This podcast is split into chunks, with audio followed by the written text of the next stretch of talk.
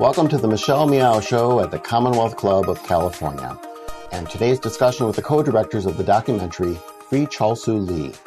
I'm John Zipperer, the club's vice president of media and editorial, and I'm Michelle's co-host for our program. At the Commonwealth Club, we're producing hundreds of programs a year on a wide variety of issues, online as well as in-person programs. So head over to commonwealthclub.org slash MMS for some more upcoming Michelle Meow shows, as well as video and audio of our past events. If you're watching live on YouTube, add your questions to the chat box and we'll work them into our discussion here today. Now, let's meet Michelle Meow, the producer and host of The Michelle Meow Show and a member of the Commonwealth Club's Board of Governors. Hello again, Michelle. Thank you so much, John, and thank you to all of you for joining us this afternoon for this program. In the early 1970s, a 20 year old Korean American named Chol-Soo Lee was convicted of a Chinatown gang murder. Sentenced to life, he spent years fighting to survive until investigative journalist K.W. Lee took a special interest in his case. And it ignited an unprecedented social justice movement that would unite Pan Asians, Asian Americans, and inspire a new generation of activists. And so here to chat with us about a documentary that is being released Friday, tomorrow, here in the San Francisco Bay Area at the Roxy Theater, are the directors of Free Chol-Soo Lee, Julie Ha, and Eugene Yi. But before we get to the conversation, let's check out the trailer. Oh, I was not an angel on our side. At the same time, I was not the devil. In San Francisco, Chinatown, there have been a dozen unsolved murders. Yip Yi Tak was gunned down execution style. Shot from behind by a Chinese man in his early 20s. Chol-Soo Lee had been involved in a gun going off in his hotel room two days earlier. That locked the police into Chol-Soo Lee. Chol-Soo arrested for a Chinatown murder. People knew that the Korean didn't do it. It didn't take a genius to find out what went wrong. Chol-Soo Lee is charged with murder. The jury found Lee guilty and sentenced him to die in the gas chamber. It's hard from the campaign that I am on death row for crimes I did not commit. Calling a Korean Chinese. The judicial system continues to remain ignorant and insensitive. You don't distinguish facial features of other racial groups. This case started in this kind of racism. For too long of time, the Asians been on the subject of racial injustice in the history of America. I think this is time Asian community came forth and said enough is enough. We came across a newspaper article and we both said, hey, it sounds like this man is innocent. That's really where the Chol-Soo Lee movement started. The Chol-Soo Lee movement had a life of its own. So many, many people were involved. We're continued and determined to fight. Everything hangs in balance. His was a case of an injustice. We're all unified around a common goal, which is to free Chol-Soo Lee.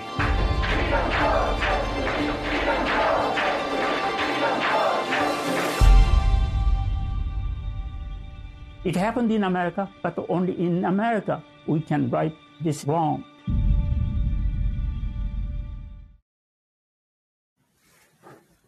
Julie, Eugene, thanks so much for being with us this afternoon, and thank you for this film.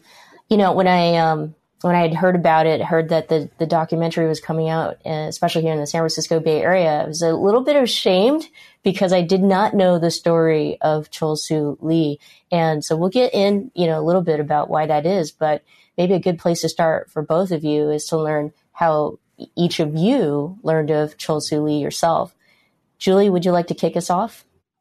Sure. Um, actually, Eugene and I um, both learned about the case through K.W. Lee, the journalist in the film, whose series of stories helped trigger this landmark movement. Um, I actually met K.W. Lee when I was 18 years old, um, doing an internship at a Korean American newspaper he he started. Um, and uh, I was, yeah, I was actually blown away by um, K.W., uh, who was an incredible force of nature, and and actually inspired to become a journalist um, at that time, and just to learn of um, that there could be a case of a Korean immigrant who's wrongfully convicted um, in our American criminal justice system, and that it could be the work of a journalist and an entire group of um, people led by Asian Americans to win his freedom. um, that's that actually was quite mind blowing to learn as an 18 year old, and it really um, helped shape the rest of my life.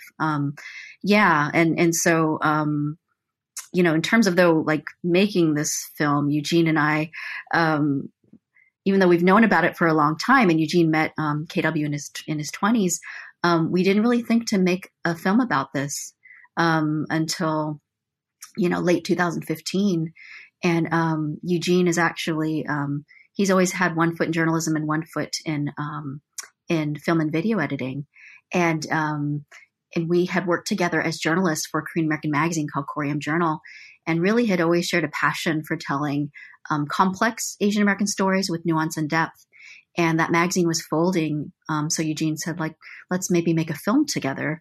Um, and I think at any other time I would have said, no, that sounds crazy. I, I don't know how to make a film.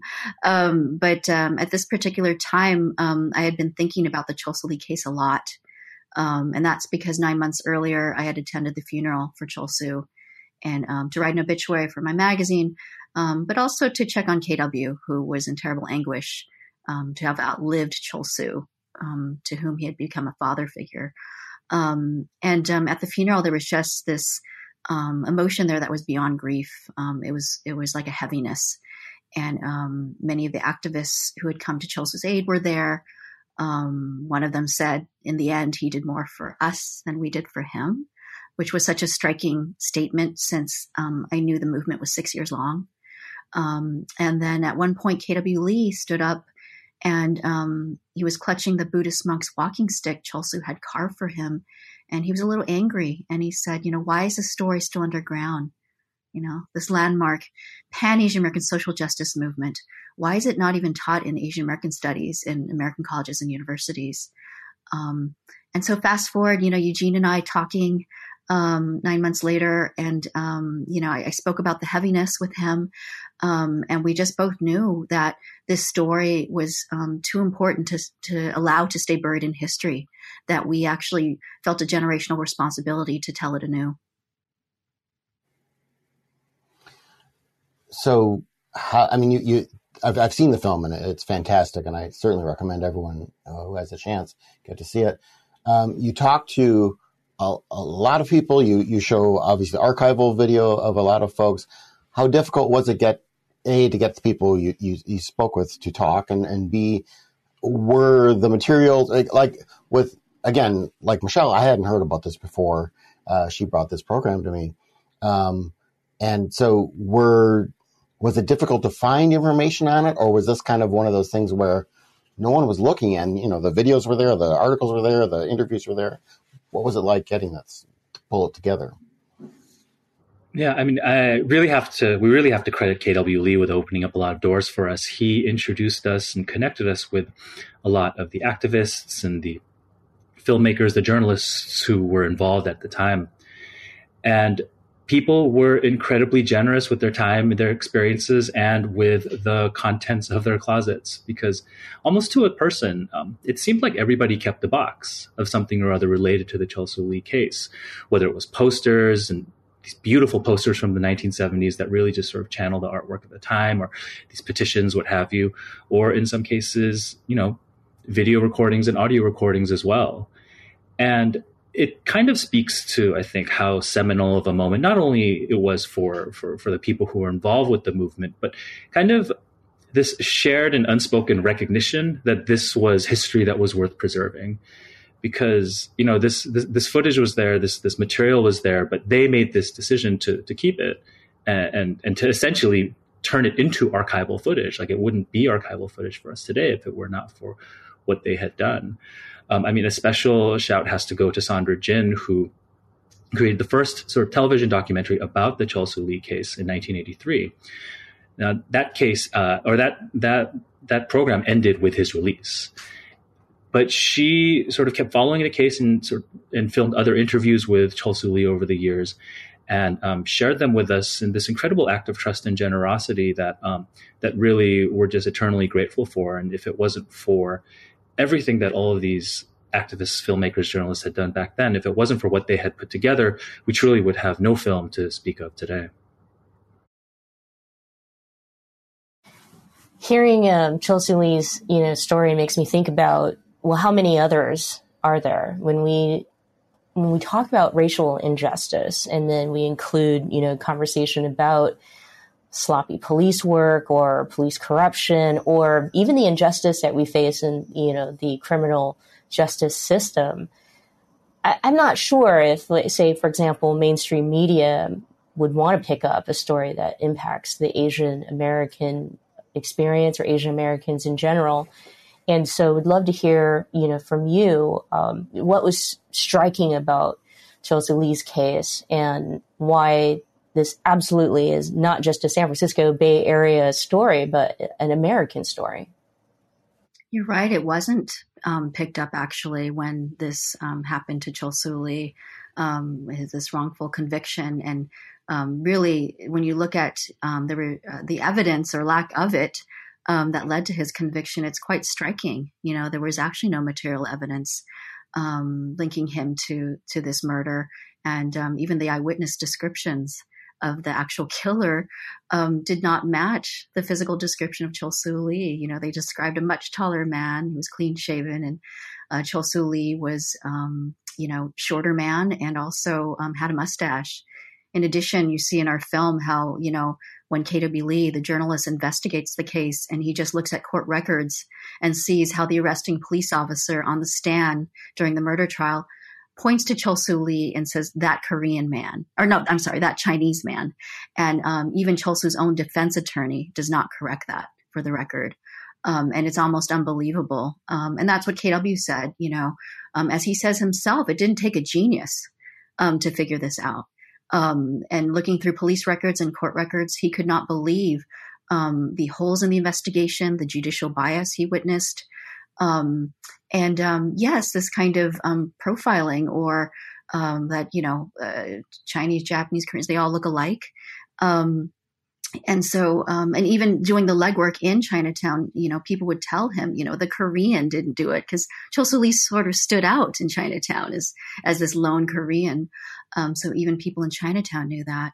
But it's yeah, it speaks to I think the fact that this actually happens all the time in in our country. Unfortunately, um, we aren't used to seeing though this with Asian Americans, right?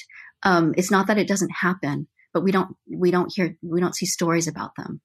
Um, and so we do hope that with our film we can help people sort of um, connect the dots with um, what's happened in our past. Um, this kind of anti-Asian racism that expresses itself not just in like microaggressions, but in anti-Asian violence or in in cases like this of racial profiling that you know some destroyed a person's life um, because it's so hard to undo that kind of damage of racism. Um, but connecting those dots between our past and what's happening now, um, you know, it, it, feels like it's a moment where um, people are starting to acknowledge um, the racism against Asian Americans, you know, uh, you know, exists, you know, uh, as we're seeing um, inc- this horrible rise in anti-Asian violence. so we do we do feel like our film um, does play a role in trying to make people more aware of that. Maybe we should go back to the beginning, if you will, of Chol, Soo Lee um, himself, because his life from day one, it sounds like you know, I mean, he was he was facing challenges. He was he was it was almost tragedy after tragedy. Tell us, tell our, our viewers, because again, most of our viewers and listeners will not have known the story either. Um, sketch out his early life and, and what led him to being accused to being in the play to being in a position, I guess, of being accused of this murder. Yeah, so I mean, he he started off with almost every institutional disadvantage you could imagine. I mean, he was a child of war and grew up in a broken family during the Korean War. Um, I mean, happily that he was raised by a loving aunt and uncle, but um, he eventually did, uh, and his mother left for Korea or left Korea and married an American GI to, to come to America to try and seek opportunity. Um, he rejoined his mother at age 12, but once here, um, did not receive any of the kinds of support that an immigrant, and particularly young immigrant, would need. There was no language support. There was no transitional support for him. Um, so he was bullied mercilessly, and he was a smaller child too. So so so it was a difficult environment for him to get uh, to to adjust to in America, and um, he went from school to school, eventually going to a school with mostly Chinese children. Um, with um, uh, but but he was you know of course unable to communicate there either because he could speak Korean and not Chinese. Um, eventually, there was an altercation with another student that led to him being taken to the principal. Um, he had sort of an outburst of anger at the principal, and he actually was uh, charged for battery for that incident. The, the, law enforcement was involved, and that sort of began his involvement in the school to prison pipeline with trips to juvenile hall and back, um, even sort of a stint in a, men- a mental institution where it was eventually discovered that it wasn't mental illness, but uh, or, or, or schizophrenia, but it was the fact that he was a Korean speaker, and no one had sort of recognized that um, until until he had already been there and subjected to that treatment. And so he just sort of faced all of these obstacles that I think when you're at the intersection of race and class in a way where everything breaks wrong, this is what can happen.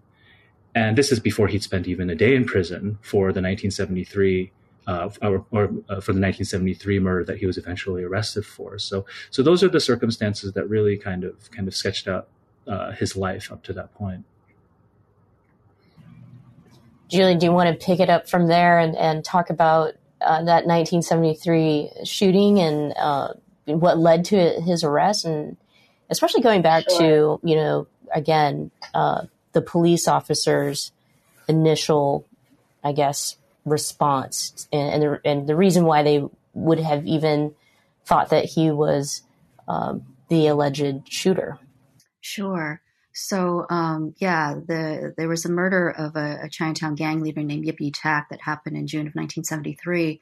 Um, and it was witnessed by dozens of um, Chinatown residents, but it was only um, three white eyewitnesses, three three out of town tourists, who came forward and talked to police about whom they saw. Um, as I mentioned earlier, they um, they did describe a man who was much taller, between five six and five ten, um, clean shaven, um, at at the time they were interviewed. Um, by the time of the murder trial, that description had evolved, um, and and they were they identified Lee at the trial. but what you know what put police on the tail of Lee in the first place um, was a gun accident that occurred where Lee had borrowed a gun and um, he was playing around with it one day and it it, it went off and um, the bullet shot into his wall. Um, the police came, filed an incident report. He wasn't arrested for it. Um, but when the police were looking into this Yip Tak murder, um, they found that you know that they found that gun accident report, and it had happened just before the murder. and so they did a ballistics test um, and unfortunately, the ballistics test um, was false, but they didn't know it at that time, and they um, they said it was a match. That um, the bullet shot in, into um, Chol Soo's wall was actually from the same murder was from the murder weapon. Um, that was actually proven false um, after the preliminary hearing, but before the first murder trial. Um, but even so, the the police and the DA um, just stuck with this case. Um, and it just goes to show you um, that our our criminal justice system does not self correct even after a mistake like that is discovered. And so, yeah, uh, basically, he went to trial. Actually, his trial was held um, in Sacramento, and he had a court appointed attorney. Um, who who didn't really investigate the case very very well, um, and he, and he was convicted by a jury and sentenced to life in prison at one of the most violent California prisons at the time, which was ravaged by racial gang warfare. Um, and once again, as he spent so much of his life, uh, life as a loner, he was once again alone, you know, like this lone Asian prison prisoner um, at um, at Deuel Vocational Institution.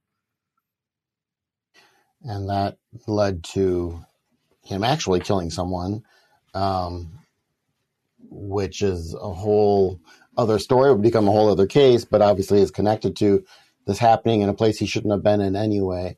Um,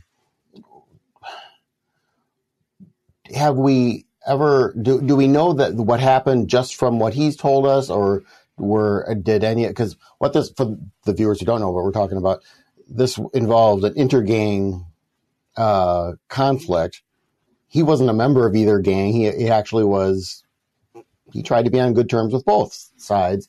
And, uh, the, like, I don't know if they said the name of the, the gang, but it was a, a white, uh, Aryan gang or something like that. And, uh, they decided, nope, this is, you know, they were going to go after him. Um, so, I mean, his his his thing. He says it was it was self defense. Are we confident that that was the case?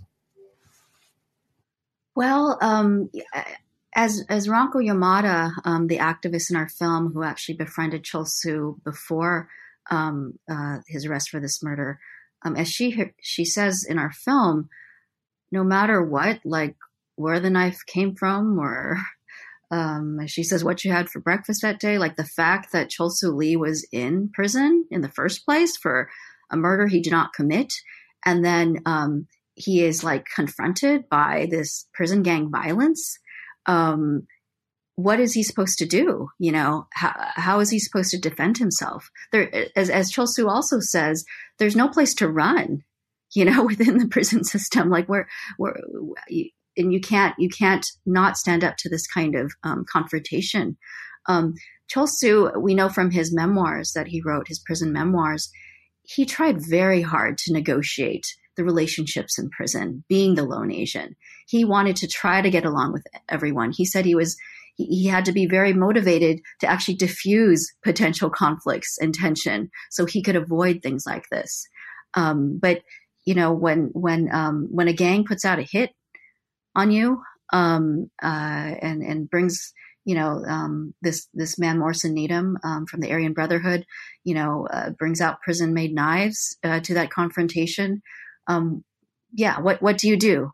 You you defend yourself. Um, and even though this man was much larger than Chol Soo Lee, by the way, um, um, Chol Soo was I think he was faster, you know, and and he he knew what was um, going to happen to him.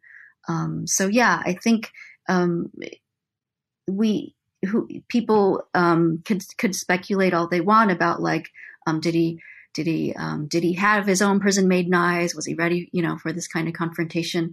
But um, I think we have to remember what Ranko Yamada said. You know, if you're put in that kind of situation, what choice do you have? I'm glad you brought up his memoir and you know, because the way that the documentary is made is you have uh, someone narrate right in the documentary, which makes it sound like uh, is Chol Lee himself telling the story of his life. Tell us why you decided to put it in this way, and then you know finding the right voice, the right voice of Chol Lee that many of us actually don't know. Yeah, we we um we really wanted to make sure that um, Chol Soo Lee had agency in our film, that he could tell his own story on his own terms. Um, and so, yeah, we actually, um, Eugene and I had sort of a hard time in terms of, um, for many years, feeling like um, we weren't quite doing justice to Chol Lee's voice as much as we were immersing ourselves in all his words, all his interviews, his letters, everything he left behind um, feeling like we're not quite getting to the heart of him. Um, and so it was really um, the incredible discovery um, of our producer Sue Kim finding our narrator Sebastian Yoon. Um, and after he joined our team, it felt like everything fell into place. Um, you know, Sue uh, had had seen Sebastian speaking at an event for another documentary called College Behind Bars, and that um, documentary followed incarcerated men and women as they're allowed to take college courses and earn their degrees from prison. And Sebastian was one of the people they followed. Uh, he had been released um, from prison in 2019, and so that's why he was at um, that event talking about that film. Um, and Sue said when she saw him speak, she was just so moved by um, his honesty, his openness, his genuineness. And there was some quality about him that reminded her of Chol Soo Lee. Maybe it was that innate friendliness that KW Lee talks about in our film. Um, and so she just felt instinctively he could be the voice of Chol Soo Lee. Um, so she told Eugene and me about him, and um, we watched the documentary series. We were equally blown away by him, um, and so we reached out and um, he was quite surprised to know that an Asian American team was working on a film about a formerly incarcerated Korean American, um, um, but you know, pleasantly so. And um, he he agreed to to just join us um, after watching a rough cut of the film. He said the story of Chol Lee resonated quite deeply with him, and um, he could relate to him. Um, and he actually collaborated with us on the script for what Chol Soo Lee says in the film he read his memoirs. He he looked at his interviews, um, and and actually Sebastian said um, he he actually felt this strong obligation to Chol because he's no longer with us um, to make sure he spoke up for him. Um, to make sure that when audiences saw this film, they wouldn't be so quick to judge Chol for failing a community, for not delivering um, sort of the fairy tale ending that maybe this movement um, wanted, um, for him after his release. Um, he wanted people to have some kind of empathy for Chol And so Sebastian really um, took it upon himself to really dig deep um, and even revisit his own trauma of incarceration to try to bring out um, the, the, the, the, emotion and, and the feelings of what Lee endured while in prison. Um, he emphasized to Eugene and me that it wasn't just prison violence Chol confronted, but it was the depression, the loneliness, the isolation. And as you can see in our film, those are aspects and scenes that um, are, are, very key in our film um, to, to, to try to really um, flesh out um, what happens with incarceration. And so um, Sebastian just does a remarkable job of also just narrating, and, and we feel like his voice really, you can feel that lived experience as well you, you've mentioned a couple, obviously already now, uh, K.W. Lee and, and his role. Um, tell us how he became involved and, and obviously what kind of happened as a result of his uh, writing about this. But then I also have a, another qu- related question, which is if K.W. Lee had not come along and taken an interest in this, what do you think would have happened? Uh, I mean, you know, more than I mean, more than one person told us that KW Lee stories launched the movement. I mean, he he initially became involved. He told us because, um, I mean, he read a, a, newspaper brief about Chol Soo Lee, saw him, saw the name, and and knew immediately that it was a Korean name. Chol Soo. It, it's one of the most common Korean names you can have. He actually had a nephew named Chol Soo, and it's even used in children's books. It's kind of it's kind of that common, and so KW proceeded to, to, to start an investigation on his own, on his own time, um, for six months, driving from Sacramento to San Francisco to to do this investigation and just to sort of uncover all the things that that the film explores and that and that Julie's mentioned already. And the interesting thing about Chol Soo's case is that at the time, at least, um, you know, Chol Soo spent four years in prison before KW Lee's stories came out and his case did not immediately become a cause celeb. Like it was not immediately seen as a political case. So once KW's stories came out, it, it accomplished a couple of things. One, um, it humanized him, of course, and told uh, of everything that he'd been through just as an individual and all that he had faced in terms of the, the institutional racism and the barriers that he had in his life. But secondly, it um, it politicized the case. It turned his story into one that to activists and people at the time could be seen as a political case. I mean, you know, back then, prison liberation movement, a lot of conversation about the carceral state was really quite at the forefront of what was going on. And a lot of the younger activists in particular, um, sort of a lot of these third generation Asian American activists were very inspired by the civil rights movement, the Black Power movement, a lot of what was going on. And so there was this connection that they could make from Chol Soo's case to a lot of these issues that were hot button issues at the time.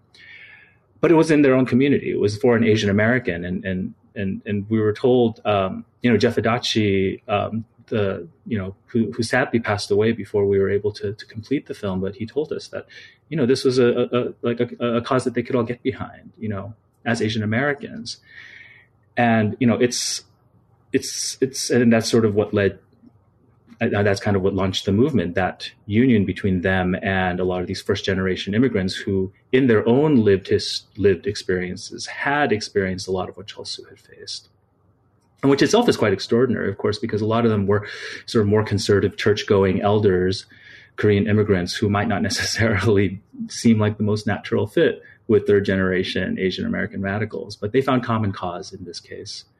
And I mean, it's difficult to really conjecture kind of what would have happened if KW hadn't come along. I think it's, um, I mean, I think for us, it, it's more important to recognize that he did and that there was this moment where you know we we use this line in an early fundraising trailer where uh, where KW talked about how stars aligned, and and and this was certainly a moment where all of these factors really came together to allow this this incredible moment in history occur. I'll add on, you know, question to that, um, just to s- stay on that topic. I mean, I was thinking about, right, like who believes you when you are powerless, when you, as you know, Chol Soo Lee had felt like very lonely. Like, who out there is going to believe you? And then here comes um, the community, right? A community, a, a journalist, uh, a public defender, and and a, a, defense committee, and strangers. Then uh, all of a sudden. And so I wanted to get both of your thoughts on right the importance of uh, the Asian American community and why it's so it matters that we are judges, we are lawyers, we are journalists, we're filmmakers, and that we tell stories. Yeah, I mean, you know, as we've mentioned before, uh, it was not until four years into um, Chol Soo's sentence um, when KW stumbled upon this story and, and started writing about it, and a movement formed. Um, but what happened in those four years uh, you know, the San Francisco newspapers and reporters had heard about this case. Why wasn't it picked up? Right. Um, and, and there were apparently um, some, uh, a few activists that were trying to reach um, the reporters at the San Francisco papers to try to see if they would look into this case, saying, you know, this this guy you didn't do this. Um, we should also mention um, Ranko Yamada, um, you know, before there was even a movement, she tried on her own as Chol friend to find defense attorneys to take on Chol case because she actually knew he was at serious risk of being railroaded and convicted of this. Um, but she, you know, she didn't have enough money to pay them, and she said even progressive attorneys, you know, cause-minded attorneys would not take the case because they thought it wasn't political enough. Um, and so, yeah, it it is important. I mean, when you think about KW Lee, he actually said, you know, um, this was the first story um, where it involved a Korean immigrant like himself. Um, uh, and uh, in the past, you know, KW had, had led such a um, storied career as a, as a reporter, working at newspapers in the South, even as a very pioneering um, Korean immigrant journalist. Um, and um, you know he he covered the civil rights movement, um, Jim Crow South. Um, he embedded himself with um, poor families in in um, Appalachia, West Virginia, before coming to the Sacramento paper and covering stories there, and was really writing mostly exposés. But it, when when he came upon the Chol Soo Lee case, the first time he got to write about a Korean immigrant, as he says in the film, he felt that kind of telepathy you know, and, and that kind of connection to him.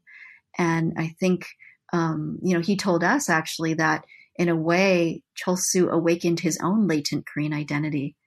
Um, and so, yeah, I think it does speak um, to that kind of um, uh, kind of identification you can have with with the subject that gives you um, deeper insight, um, that um, also, um, you can provide um, more context and historical context, personal context um, for the story. And um, when you think about the um, the two stories, the two front page stories KW Lee wrote initially about the case, the second, um, you know, poked holes in in the police and DA's investigation and case. But the first story, as Eugene mentioned earlier, really humanized Chol Soo Lee. You know, it made him seem like this person who could be your brother, your son, your grandson. Um, and that's why the story had the power to launch a movement um, because uh, KW, KW Lee had that perspective and lens and could tell the story in that way. Um, in that kind of affecting way that could make people connect to Soo Lee on this human level. And, and also, I think his story gave voice to a lot of um, Asian Americans and including Korean immigrants who just felt that the sting of um, of racism or being unwelcome in this country. Um, and and and KW stories about Chol I think, gave them um, that kind of connection and that outlet. Um, and so, you know, it, it, touched something in them um, that they would be willing um, to to dedicate themselves to a stranger for six years to free him. It was very impressive watching the uh, the scenes with with his supporters. You know, people who really didn't know him, but knew his story and maybe had, had talked with him or certainly talked with his attorneys. Um, but their their enthusiasm for him and, and for his case, even as you know, the, the, the there's a the, the scene in there where the we're seeing the transcript, I guess, of what the this judge is saying. So I think this was in his was it his retrial, uh, his initial retrial, de- or the, was it the death penalty? Maybe the death penalty trial with, for the prison yard murder case. Mm-hmm. Talking about the racial makeup of the jury, is that? Yeah, and the yeah. judge is, is like, well, I, I, just see a bunch of Asian faces there, or something like that. Um, it, it, I mean, it, they they were also up against um, clearly uh, some some you know just the racial structures that that was set up against them. Um, but so briefly, because we, could we could go through the program, the movie minute by minute, and we want people to see the movie. But take us to then that trial and, and what happened, and and and uh, his eventual freedom, or the first freedom, I guess we can call it. Well, um, his I mean, well, I, will I'll first speak like again to the power of those that archival imagery, um, and this kind of connects to Michelle's previous question, just about how incredible those images are, and how I think, especially for Asian Americans, we're just so hungry for those kinds of images.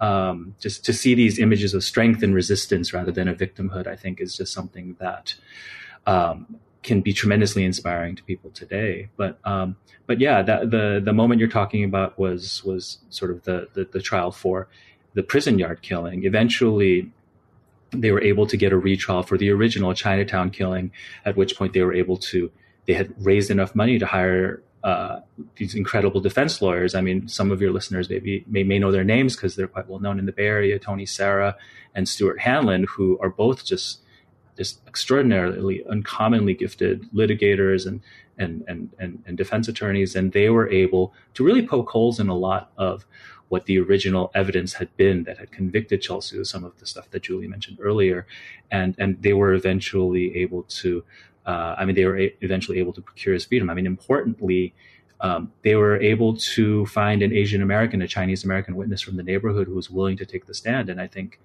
you know, it it, it bears mention that, um, you know, at the time of the original Chinatown killing, it was a time of tremendous violence in Chinatown. Um, there was a, a, youth gang war essentially going on. There had been about a dozen unsolved murders at the time.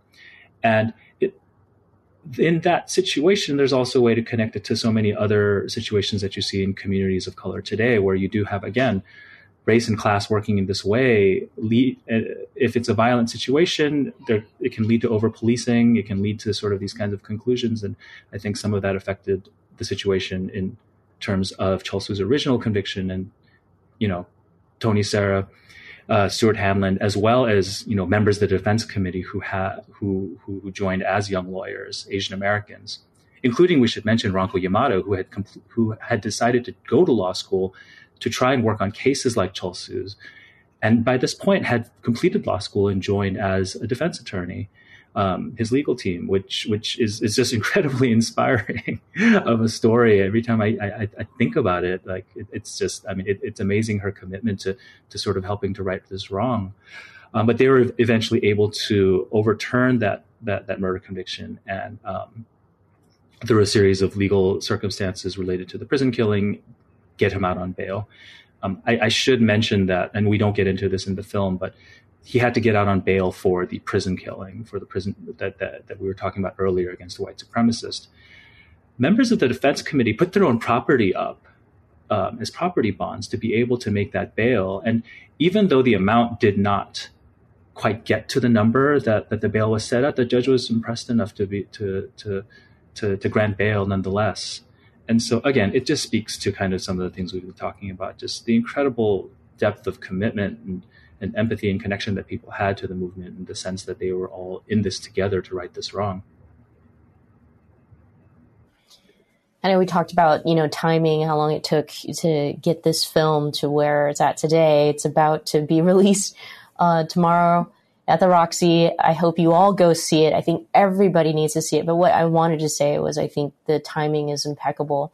And the reason why I say that is because we are starting to have these very honest conversations about wedges being driven within our communities in and you know we have these the impact of covid-19 the scapegoating of asians the blaming of you know the pandemic and uh, this idea that I, I feel like we have to redefine, you know, who Asians are. And the story of Chol Soo Lee is a story of so many Asians that get left behind or get silenced, which is, you know, we have, it's incredibly challenging. It's horrible uh, as far as the lack of support and then the failure of systems, as Eugene had mentioned. And so the film really also shows, you know, what happens to a person, an Asian person, an Asian immigrant, uh, going through, you know, the experiences, the lived experience of America, and then having to go through the criminal justice system. What happens to you after that? What do you, what do people think? Do you think we get, you know, shiny jobs and life goes on and we become celebrities and rock stars? No, uh, life is very challenging. That's what I appreciate about the film. I think everyone needs to see this American experience. Um, I'd love for both of you to add. Yeah, no, thank you so much for saying that. Um, I think, too, what we also want to emphasize with this film is um, look at how Asian Americans responded to this injustice. And we hope people can take tremendous inspiration um, from this very unusual combination of people who found solidarity with each other um, and united around Chol Soo Lee's cause. Um, you're talking about first generation Korean immigrants, including church going grandmothers who are politically conservative, uniting with um, young Asian American college age activists, radicals who, who self identified as communists. Um, and so that is um, such a striking and almost mythical type of movement that you almost have to see and hear to believe in our film. Um, just just to know that it actually happened. This is the truth that we're telling. Um, to overturn two murder convictions in the American criminal justice system, that's really um, almost that, that is doing the impossible, as Ranko Yamada says in our film. Um, and yet, Asian Americans did that um, at a time when our community had very little political power.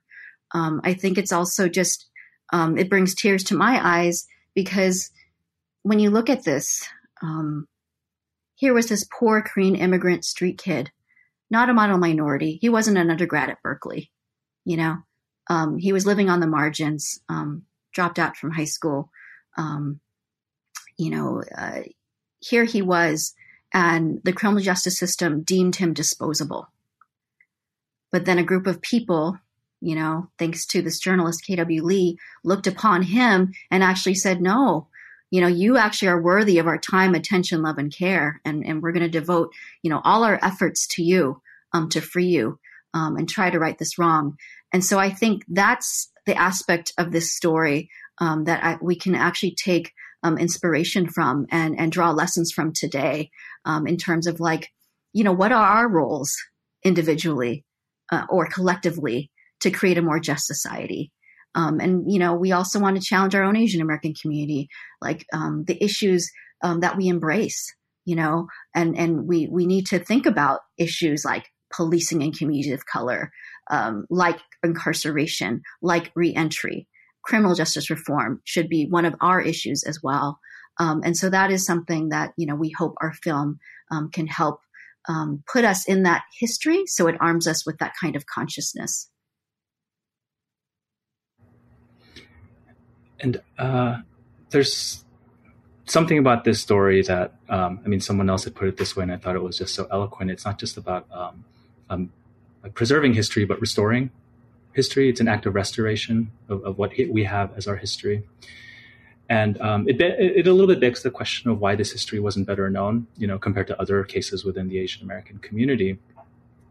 And um, Lee himself had some ideas about this, about sort of, you know, his case being a little bit, you know, not as clean as other cases like the Vincent Chin case, for example, um, which is which is much better known than than this case. But um, but it it sort of just asks this question of what we expect of our heroes and, and, and whether we need our heroes to be perfect for us to celebrate them.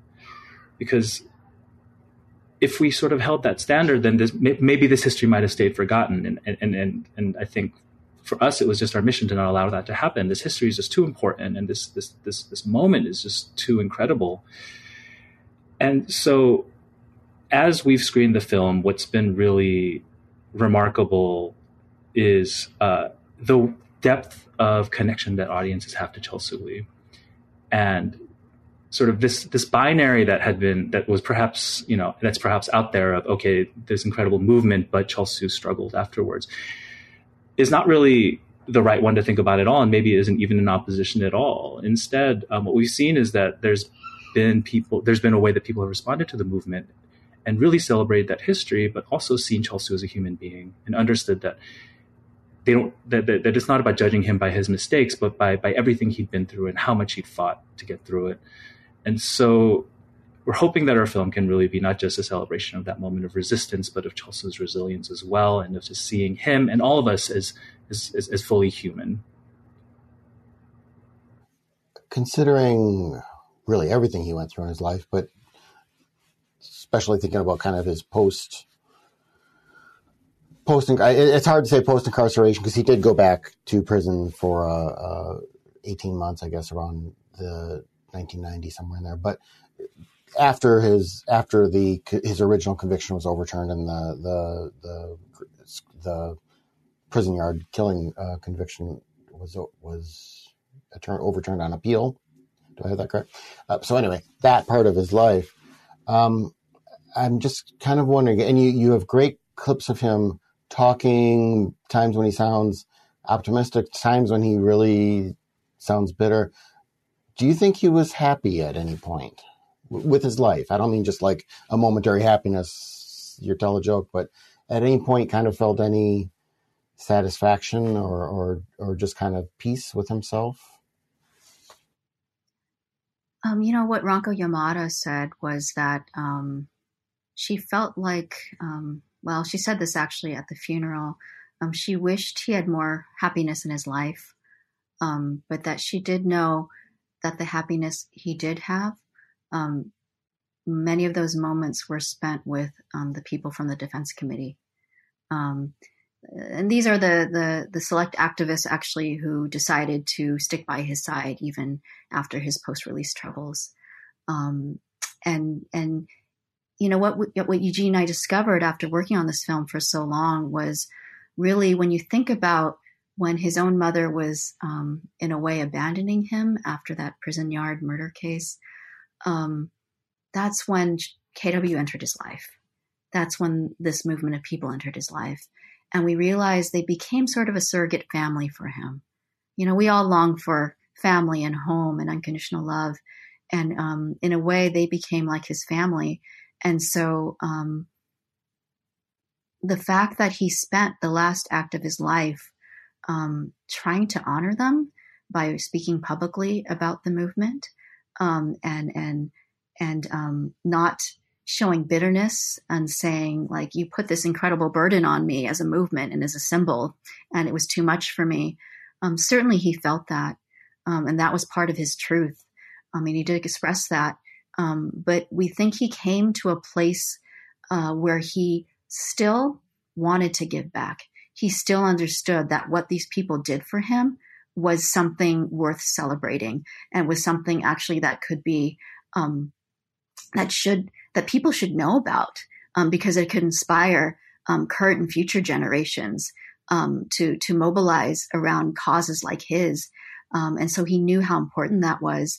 And and he you know i think what happened was it's just it's not only hard to undo the damage racism can do, but it's also hard to undo the just um, all the scars um, and demons that he had just from his very childhood. Um, and so that was so hard to overcome. And so, um, you know, it, it, sounds lofty, but we actually hope our film helps to give Chol Lee peace. And, um, you know, I spoke about the heaviness in the funeral that that sort of was the impetus to make this film. And when we think back now, um, it feels like Chol Lee wasn't at peace, you know, because he he probably knew that when he left this world um, and didn't get a chance to say goodbye to a lot of people, um, that they're carrying an ache for him, you know, um, that that there's this pain, and and in fact, activists have told us, like when they would think about Chol Lee, even as proud as they are about the movement, they feel like a, they feel a little bit heaviness and and this ache because his life um, was so hard. Um, but it's interesting that after watching the film, several told us that they feel like a lightness now, or they feel at peace. Um, and so when they think about him, um, you know, they they can they can they can actually have um, sort of that sense of um, closure and peace.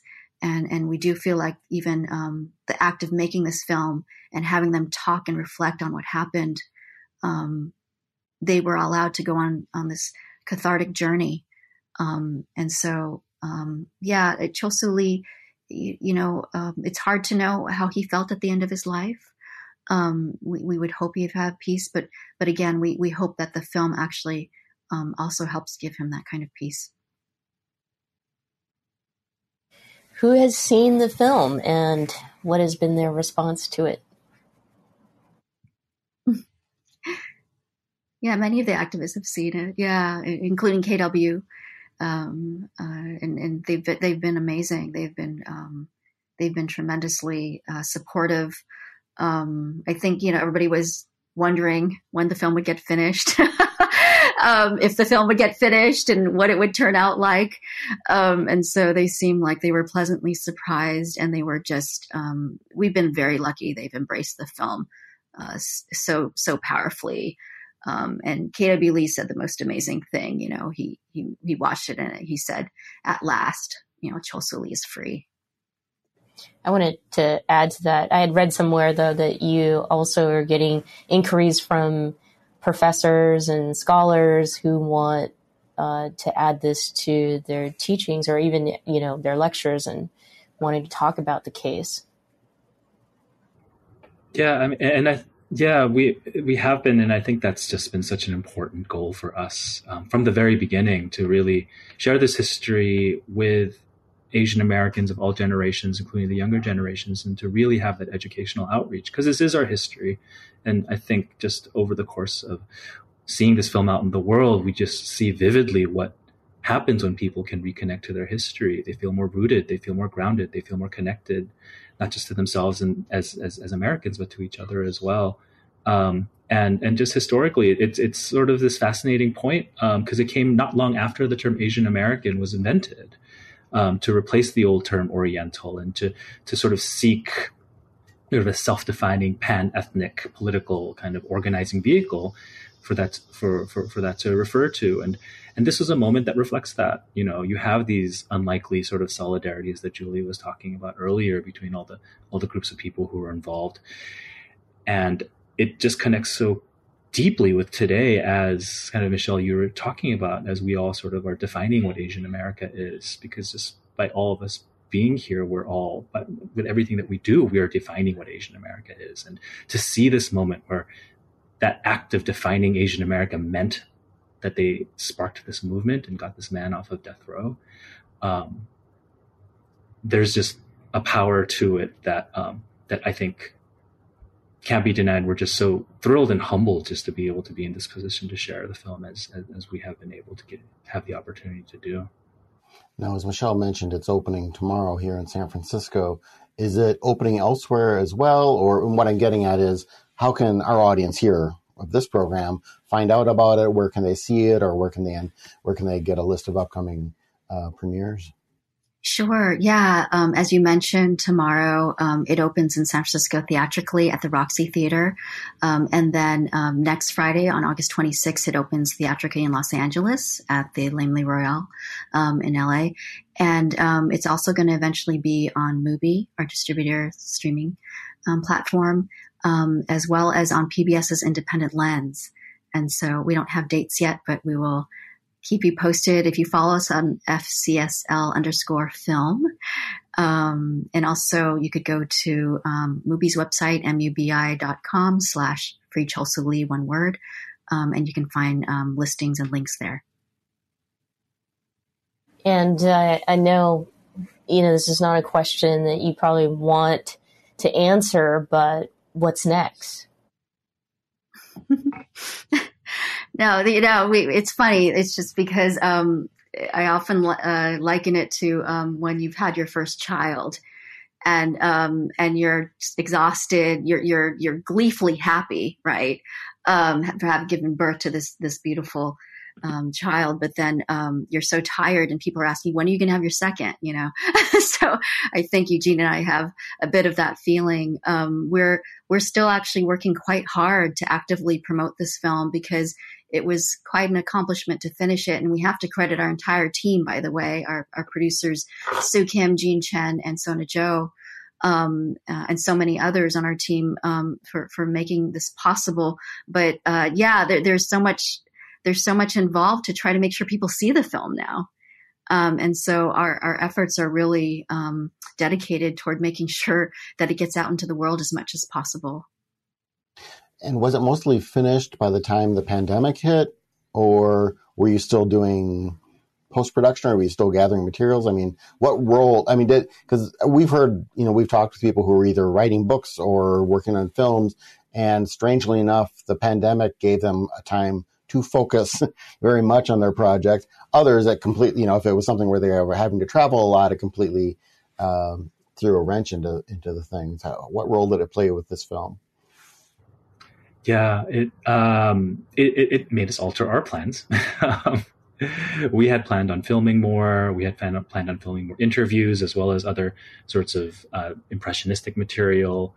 But um, but of course, especially since so many of the people who were involved with the movement were older, I mean, we, we just couldn't take that risk of, of, of exposing anybody to anything um, that could potentially be dangerous. So we hungered down, and we and we and our and with our team, we decided that we just needed to sort of look inwards into what we had already, which was already kind of this this community archive, this sort of underground archive that we discovered, and and really embrace that as our identity um, for the film.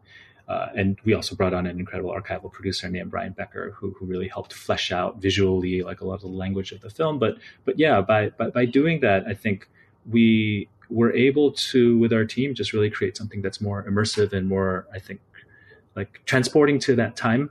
Like it, it was was the hope, and so so so just using that archival footage and really leaning into that, and really understanding some of the things we've talked about before, like just how important it is for us to see archival imagery of ourselves as Asian Americans, because um, we've seen so little of it in the past, and and and just the power that that can have to really make us feel again rooted to fight against things like the, the the, perpetual foreigner stereotype this idea that we're all just came here like this archival footage it, it, like just strikes a direct blow against that um, it shows that we've been here. It shows that we're part of this history. So, so yeah, so that it, so so the pandemic allowed us to really just sort of embrace that identity for ourselves in the film. Last question as we wind down here, and thank you so much for spending the hour with us and for this film, this very important film that showcases, you know, big part of our community as well as our, our history. Yeah, but this question is about you you know, one thing that you do to just completely let go, decompress, and take care of yourself? Interesting. Um, yeah, I I try to go for walks uh, when I can, um, and uh, yeah, that's that's actually something I, I learned as um, a cancer survivor um, to to go for those those walks and um, it's good exercise, but also um, you need that uh, that moment to yourself to to reflect and to recharge.